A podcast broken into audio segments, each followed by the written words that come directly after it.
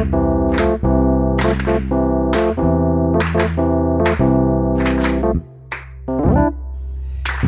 allihopa och varmt välkomna tillbaka till Hålla Låda-podden. Podden som pratar om brädspel och figurspel och kortspel och allt som rör analoga spel. Eh, mitt namn är Stefan och med mig har jag Samuel. We're loud and uh, we're back. We are loud and we are back to black and uh, zigzag. Yeah. Yeah. Samuel, hur är läget? Det var ett tag sedan vi spelade in vår podd för vi har ju varit på semester faktiskt. Jag har varit iväg i Stockholm och du har varit med ditt barn.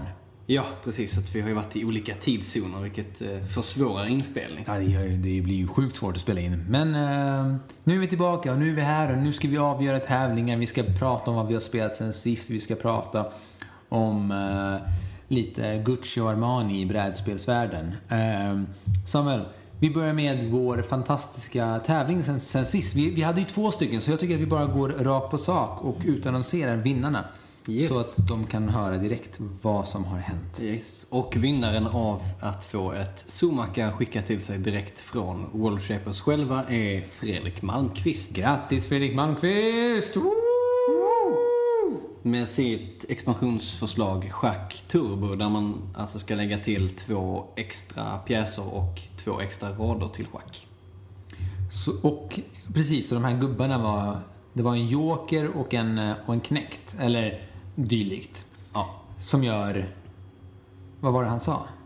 Eh, knäkten kan bara bli anfallen bakifrån och jokern byter plats med den andra pjäsen. Ja, det tyckte jag faktiskt var lät skitroligt. Jag är ett gammalt schackfan, spelade schack i eh, skollaget eh, när jag gick i femman. Elva år var det då. Jag spelade också schack när jag gick i mellanstadiet, Ja. men jag var inte duktig. Nej, men det var, ingen är väldigt duktig på schack när de är 11, förutom typ så här små kids från, jag vet inte, Ryssland som har blivit drillade som var fem månader gamla. Eller något sånt. Ja, snart växer upp en generation som så, drillas med Agricola och Ja, sådana spel. lätt. Man borde ju se där, sjukt duktiga små pojkar och tjejer som spelar Magic. Det är ganska häftigt. Mm. Alltså där, typ slår många vuxna människor på eh, fingrarna när de spelar Magic. Ja, det finns jättemycket videos med alltså, typ sjuåringar som spelar kombolekar och sånt. Ja, det är helt galet. Men, ehm, och då har vi den andra tävlingen. För- Förresten, grattis Fredrik. Du kommer att vinna ett Zomaka från eh, World Shaper. World Shapers. Designat av Pablo och Tove Jomer. Jo- Jomer. Jag vet inte hur det ska uttalas. Jomer. Förlåt. Jomer. Jomer. Jomers. Eh, jag vill bara göra en shoutout så att de håller på att designa ett nytt spel eh, tillsammans med en, eh, med en kollega som heter, eh, vi ska se här, jag, jag har det rakt framför mig här. Det är en person som heter ehm, eh, eh, eh, eh, Det här är bra radio. det här är den bästa radion i världen. Vad fasen? Eh, jag kollar upp det här snart och så återkommer jag. För det känns dumt att inte säga det här. Eh, men eh, ja, Jakob Westerlund. Förlåt Jakob Westerlund. Det är du som designar eh, det här, deras nya spel tillsammans med de två. Jag ser jättemycket fram emot att spela det också. Jag fick ju speltesta lite grann, vilket var faktiskt sjukt kul. Jag gillade det jättemycket. Trevligt, trevligt. Ja. Eh, Vem har, vann då Magic-tävlingen? vem vann då Magic-tävlingen? Vår fråga var, vad var vår fråga Samuel? Eh, vår fråga var, vilket Magic Plane tycker ni att Magic ska återvända till? Och vi fick in eh, många förslag, men det som vi valde som vinnare var Mårten Lennebo. Woo! Och det Mårten sa var att han ville att vi skulle ta oss tillbaka till eh, Zendikar. Men inte liksom Eldrazi Zendikar, utan så här post Eldrazi. Så här, vad har egentligen hänt med Zendikar? Hur, eh, hur klarade sig Sorin och Nahiri? Vad är liksom efterföljden av den här liksom ganska tunga katastrofen efter de här Eldrazi-titanerna pajade nästan allt och att uh, Oathwatchen var tvungna att stoppa hela, hela eh, liksom svärmen av eh, de här abstrakta monstren. Så Mårten, grattis! Du kommer få oss att vinna sex stycken eh, Magic Court Magic 2019 boosters. Boosters. Grattis! Men med tävlingen överstökad så går vi vidare till Samuel, vad har du spelat sen sist? Jag har spelat Gaia Project. Som är så fruktansvärt bra. Du har rekommenderat det här till mig och du sa att det är ett bättre Terra Mystica. Och jag gillar Terra Mystica. Ja. Så då kommer jag förmodligen gilla Gaia Project. Det, det är ju Termistika grunden som de har eh, lagt till saker till. Så att eh, grund, grundpelarna i spelet är ju fortfarande väldigt lika. Det låter ju jättebra. Alltså, jag gillar Space, jag gillar Terra Mystica. Det här låter ju som någonting för mig. Är det någonting för mig? Jag spelade nu, helst igår. Fan! So close. Men, Eh, så det är vad jag har spelat. Mm. Eh, vad har du spelat sen sist? jag har spelat jättemycket. Om ni minns eh, Björn, som gästade oss sist, så tipsade han om One Deck Dungeon till mig. Och vad jag har spelat One Deck Dungeon tillsammans med Emma och eh, min fru då, och Svante i Stockholm och flera andra. Det har varit jättefint. Jätte, jättebra litet enkelt spel att spela när man är på resande fot. Jag har spelat en hel del Magic the Gathering. Jag har spelat... ehm, Jo, Roleplayer såklart. Det har jag nött som fasen. Roleplayer. Det, alltså jag kan ju verkligen rekommendera det ännu mer till alla där ute. Det är jätteroligt. Det är verkligen ett Eurogame, bland, verkligen paketerat i någon sån här Dungeons and Dragons-värld. Eh, men Eurogame eh, nonetheless. Så, eh, ah, jag vet inte vad jag ska säga. Grymt var det. Så tack för den Samuel, återigen. Jätte, jätte, It's, it's my job. It's my derb. You took my derb. Vad heter det? Jo, låt oss gå vidare. Samuel, vad, har det hänt något nytt i världen? Jo, en grej har hänt. Jag spelades des Jahres, Jahres. Ja, Spelis Jahres har delats ut. Och, Och det gick till Azul. Azul. Det var, vi gissade det nästan. eh. Ja, ja, men det var givet. Däremot Däremot- så gick Kenner Spelis Jahres till Quacksalber von Queltenburg, tror jag. Vilket var ganska udda, tycker jag.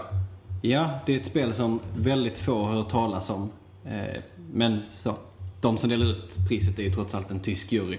Och i Tyskland är det säkert stort. Men många är nog väldigt förvånade att, att Heaven and Ale inte, inte fick det.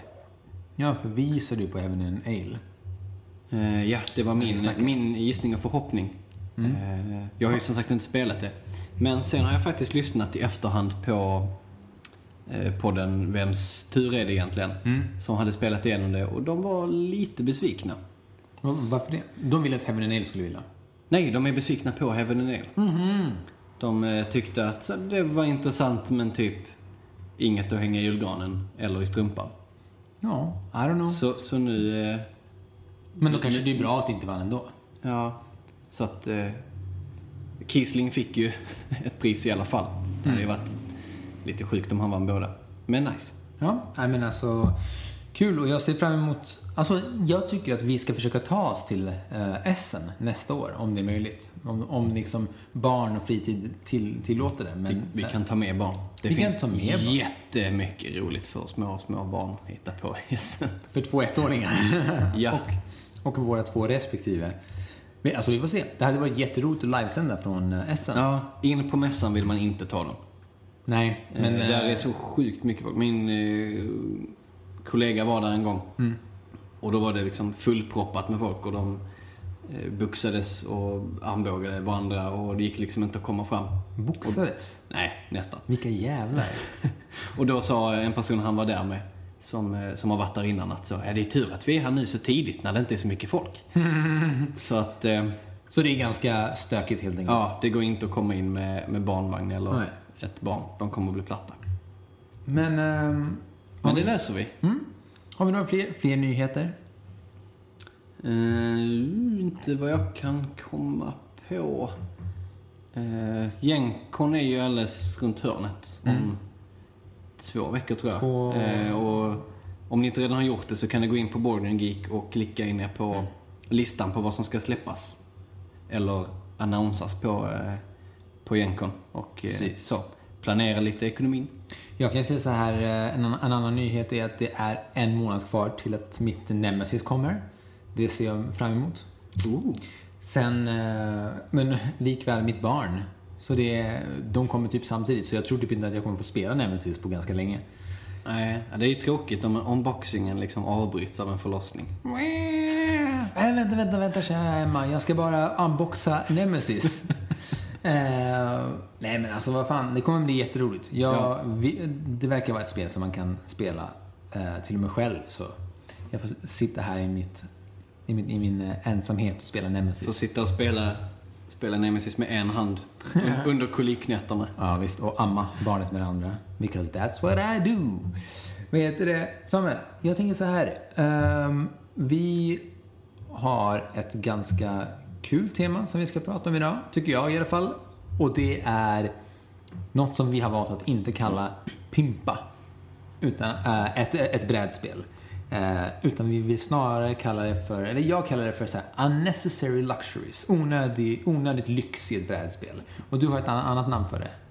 Har jag? Nej, du sa bara att du hade ett annat, annat namn. Jaha, nej. Eller, eller var det så du som kallade det för pimpa? Alltså, ja, jag, bruk, jag gör det, men jag tycker inte om det ordet för det har liksom... en ganska negativ klang. Det känns mest töntigt. Ganska töntigt. Eh, Men jag tänker liksom sänkta bilar och stora hattar liksom. Det är, Det är lite förlegat. Så vi kallar det för onödigt lyx. eller bling. Bling, bling kan vi kalla det. Bling, bling. För då, då, Brädspelsbling, oh, brädspelsbling ska vi kalla det. för då är det ändå lite street. Det är street. Så brädspelsbling. Fan vad eh, spontana och smarta vi blir vanligt tycker jag. eh, brädspel... Oh, fan vad jag hatar ifall någon har kommit på det här före oss. Brädspelsbling. Alltså, då kan jag avslöja att det används ganska frekvent. Kuken. eh, brädspelsbling. Mm. är, Apropå eh, det ja. så fick jag precis mail från Kickstarter, eller eh, Legendary Metal Coin Series säsong 3.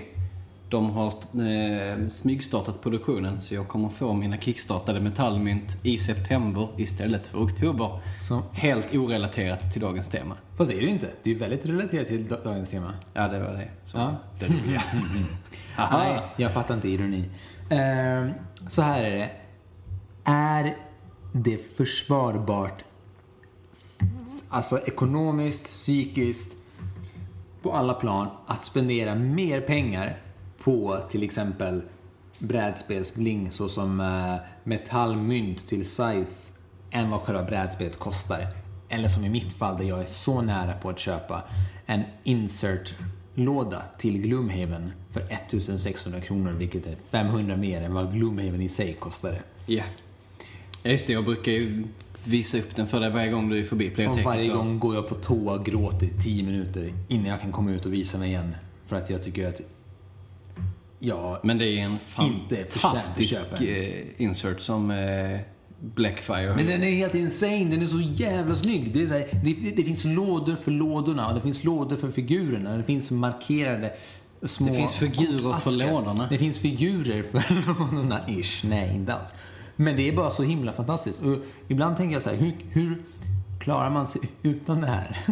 Ganska bra faktiskt, men det gör ju spelet så mycket snyggare. Ja, det finns faktiskt en insert eh, som är billigare som finns eh, från företaget Folded Space. Jo, fast det är inte så Det kostar typ 1200.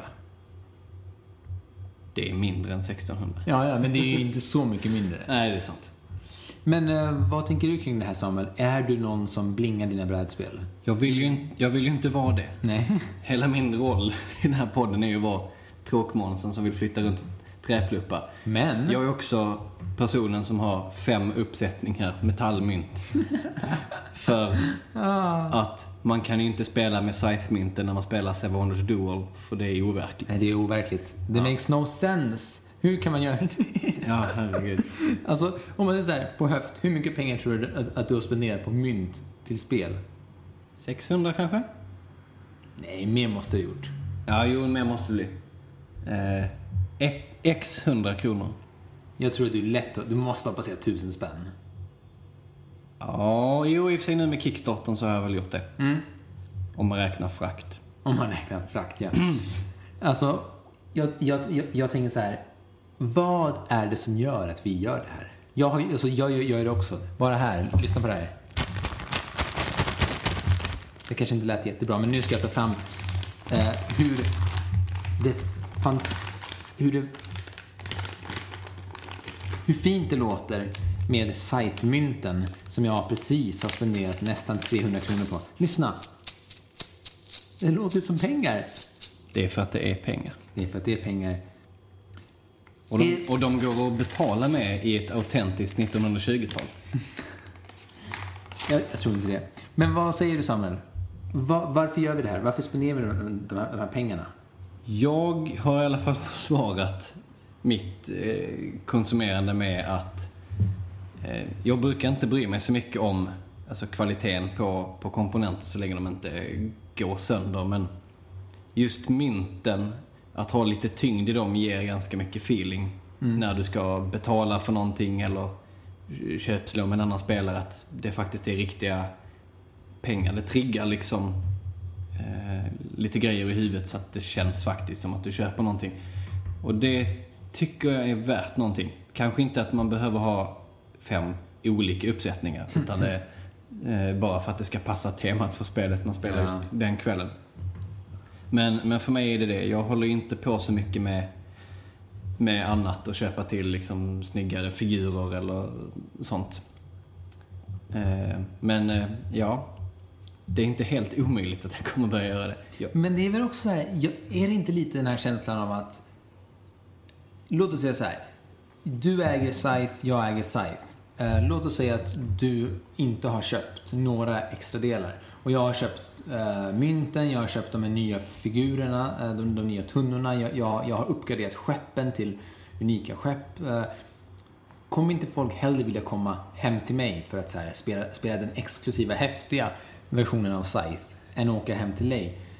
Eller vice versa, det, det behöver jo. inte vara mig här. Men, eh, men alltså, är det inte lite den här rikemans show-offen? Att man bara visar för att man kan. För det är ju så att det handlar ju bara om ekonomi.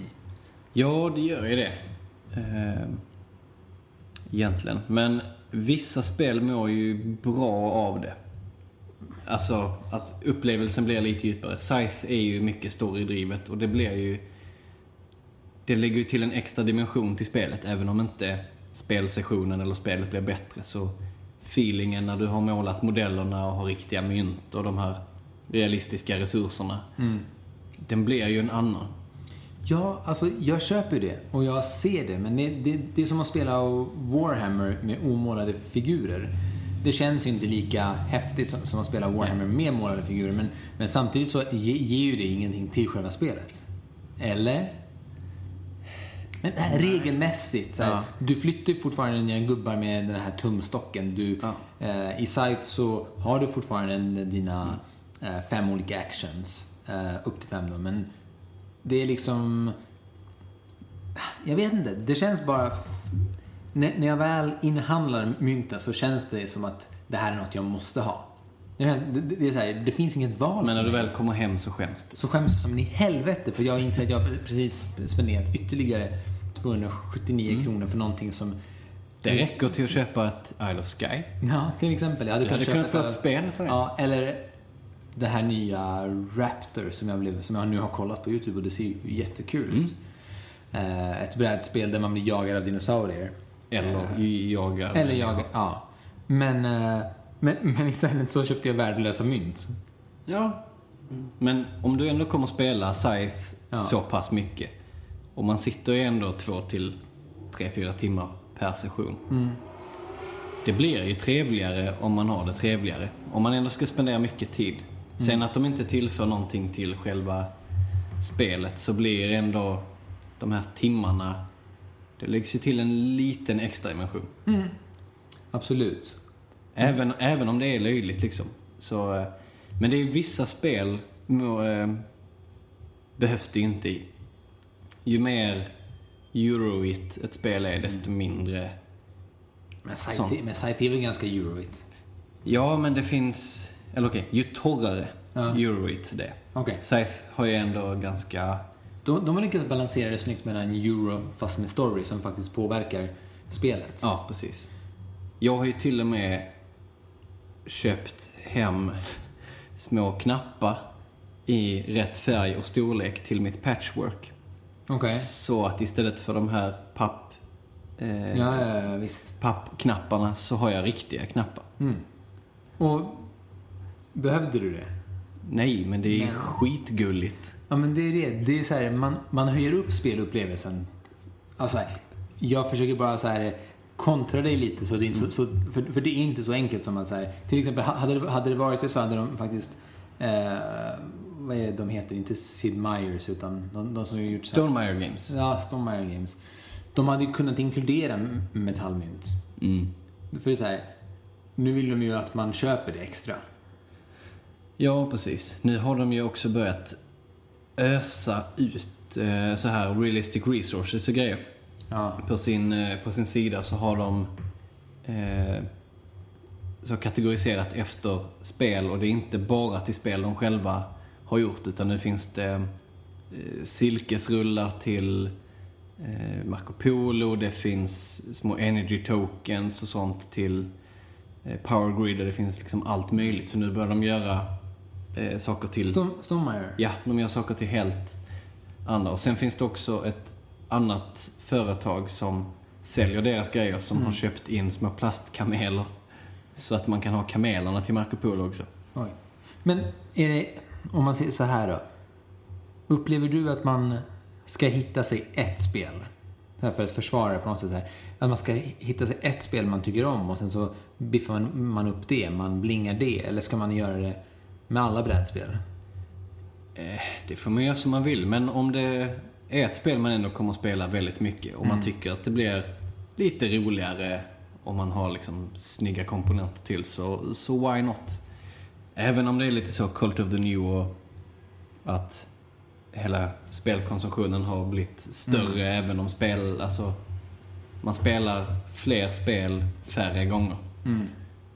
Så eh, go ahead, så länge man är nöjd med det så.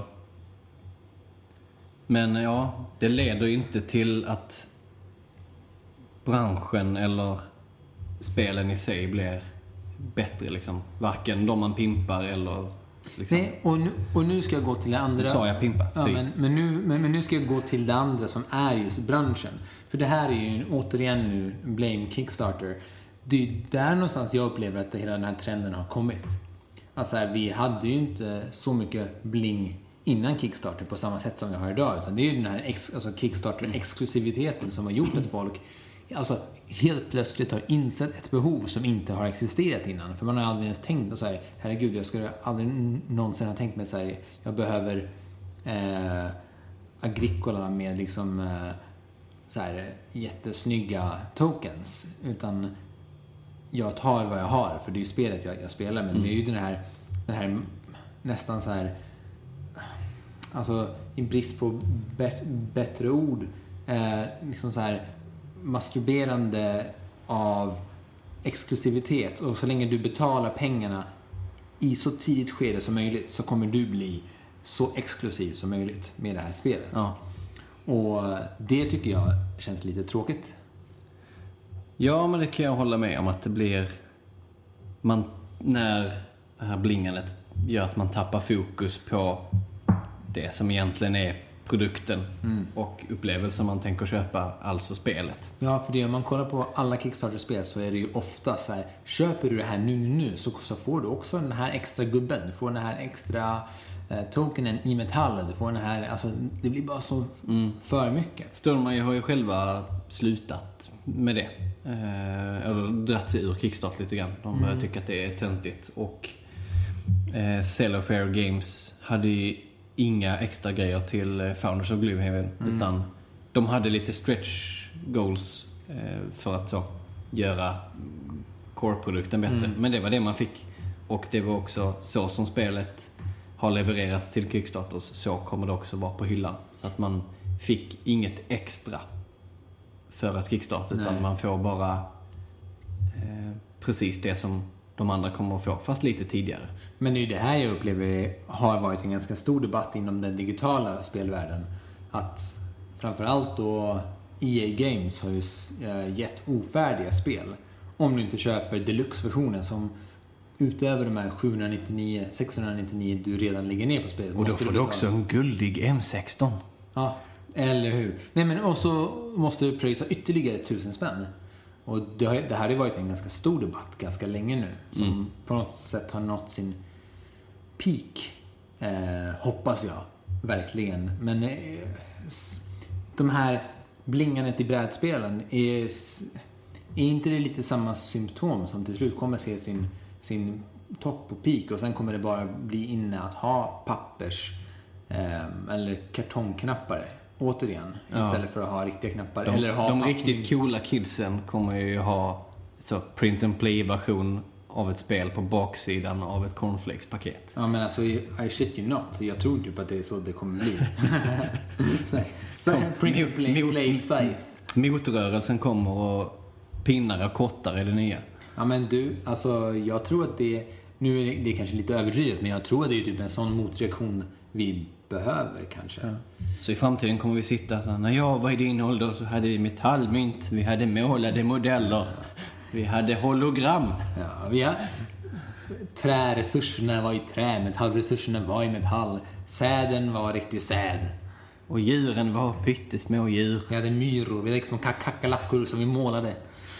Ehm, Apropå detta förresten så har jag snackat med någon som har lite bättre koll på eh, kickstarten av eh, Cthulhu Death May Die. ja, just det. Den som För har att de hade fått lite fyra, hö, fyra meter höga Cthulhun. Ja, de fick lite kritik för att eh, till den här Cthulhu-modellen, Som A- är- A58 ja. centimeter, så får man ju ett eh, scenario som man inte får om man inte köper den. Och det fick de lite skit för.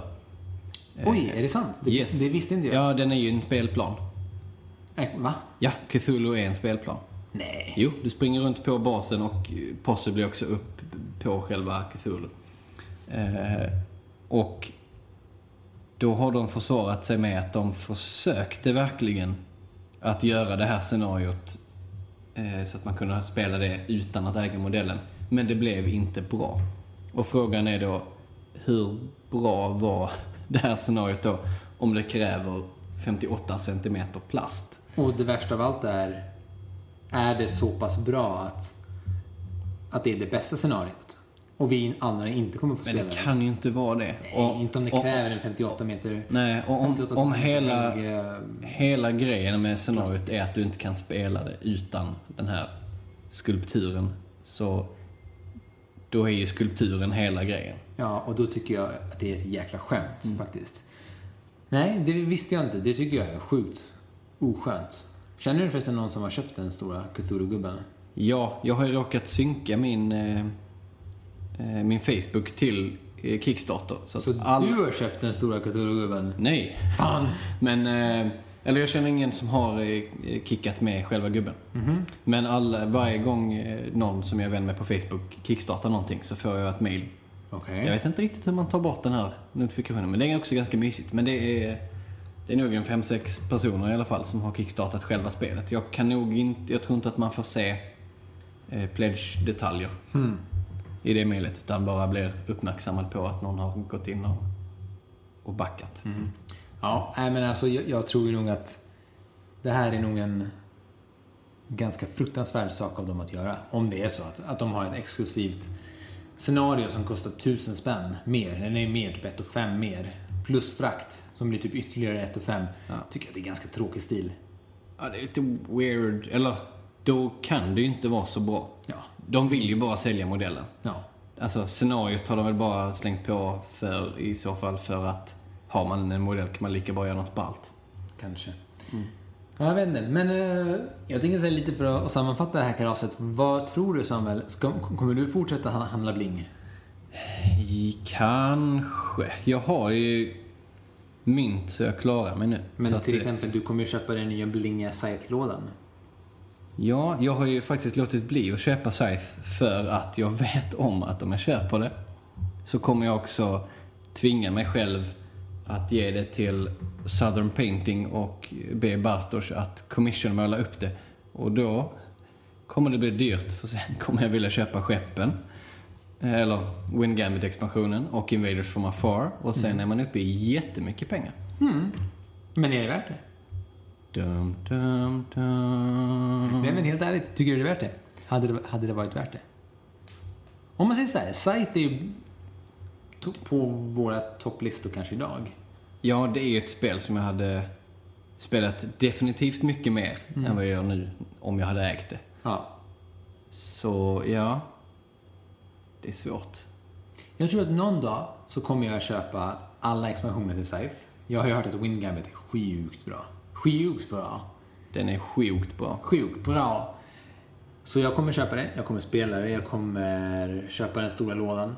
Säkert. För man vill ju få plats med alla expansioner Ja, herregud, man kan inte stapla Man kan det inte ha... ovanpå Nej. som en bonde. Skäms att jag ens övervägde det. Herregud. Men jag kommer köpa den här Legacy-expansionen. Som Mm. heter... Rise of Fenris. Så heter den, Rise of Fenris. Och då måste man ha den stora lådan. Det är bara ett måste. Då måste man ju ha det. Och då För måste man ha mer guldmynt för det kommer vara för lite med en påse bara. Nej, du ska klara det på en påse. Är det så?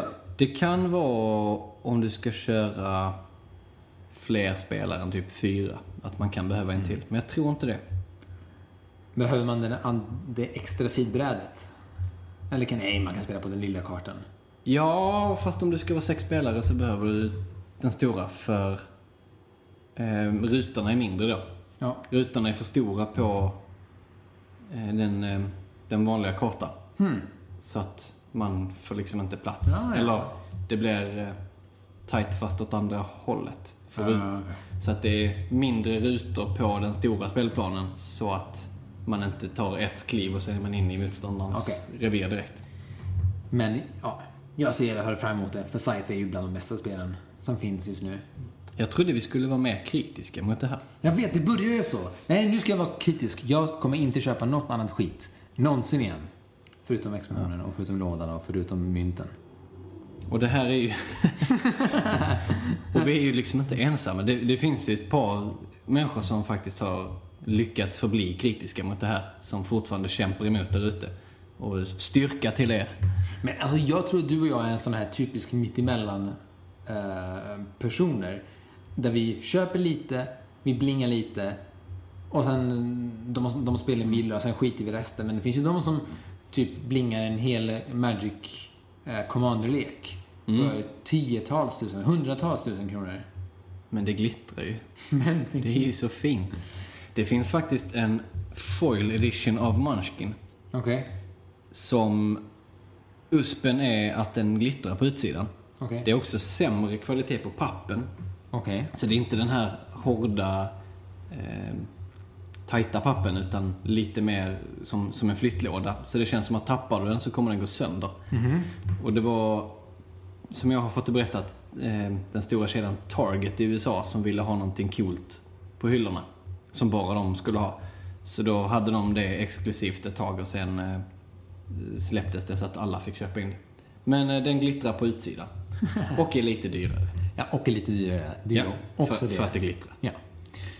Nåja, vi, vi, vi får se. Alltså det finns ju glitter för mig bara. Alltså hela, hela foil-grejen för mig känns bara överflödig. Ja, inserts kan man ju väl på något sätt räkna in i det här unnecessary. Fast de fyller ju faktiskt en actual funktion. Ish, skulle jag återigen säga. Ja, jag kör ju de flesta av mina spel att jag bara slänger ner allting i ziplock bags och sen Dymo-märker upp eh, vad som ska vara i dem. Jo, men jag kör zip-påsar också.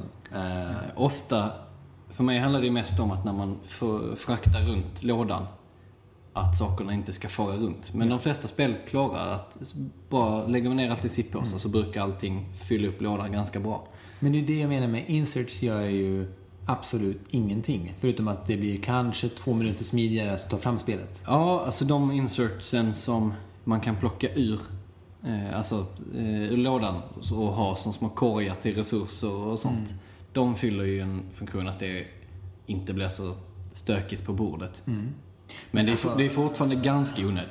Alltså, och köpa gl- så här, Jag vill jättegärna ha den här Gloomhaven inserten för det finns så mycket komponenter. Men herregud, 1600 spänn, det är ju ett jäkla skämt. Men den är nice. Ja, den är nice, men den är inte 1600 kronor nice. Ja. Så nu kan alla gå in på betfair.com och eh, betta hur många avsnitt det dröjer innan, Innan innan. Stefan köper den här. Då kommer vi göra en kort videodokumentär Det- när vi följer efter Stefan en hel dag Tydligen... och dömer honom. Vad var det de, de sa? Var det 200... Det var fyra timmars assemble time. Ja, och man behövde lim. Och man behöver lim, ja. Oh lordy. Förresten, Ja, det har vi glömt säga. vadå? Vi har nu nått upp över tusen lyssningar på podden. Det är faktiskt helt fantastiskt. Så vi vill bara tacka alla för att ni har lyssnat. Det, det gör ju oss oändligt glada.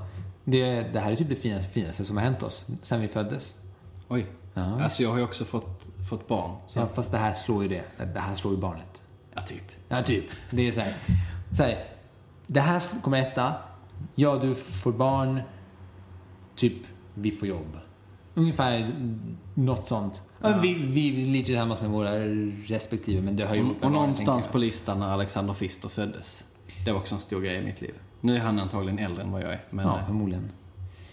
Coolt. Men med detta sagt så tänker jag att vi ska börja avrunda. För vi ska ju faktiskt eh, ta en promenad ut i solen. ja. För det är ju så eh, löjligt varmt här i Sverige. Man ska ju inte sitta inne och spela brädspel på dagarna. Det ska man göra på kvällarna, typ klockan 11-12 på natten. Man ska egentligen gå upp klockan sju och sen spelar man brädspel till klockan sju och sen sover man. Något sånt. Jag håller fullständigt med Samuel. Tack så mycket för att ni lyssnade. Vi kommer tillbaka snart igen och eh, vi, fan, vi måste komma på något så här bra catches i slutet av, av våra avsnitt. Men Keep on blingen! Keep bling them board game zinging. Det här sög Ja. skitdåligt. Okej, ha det bäst. Hej då allihopa.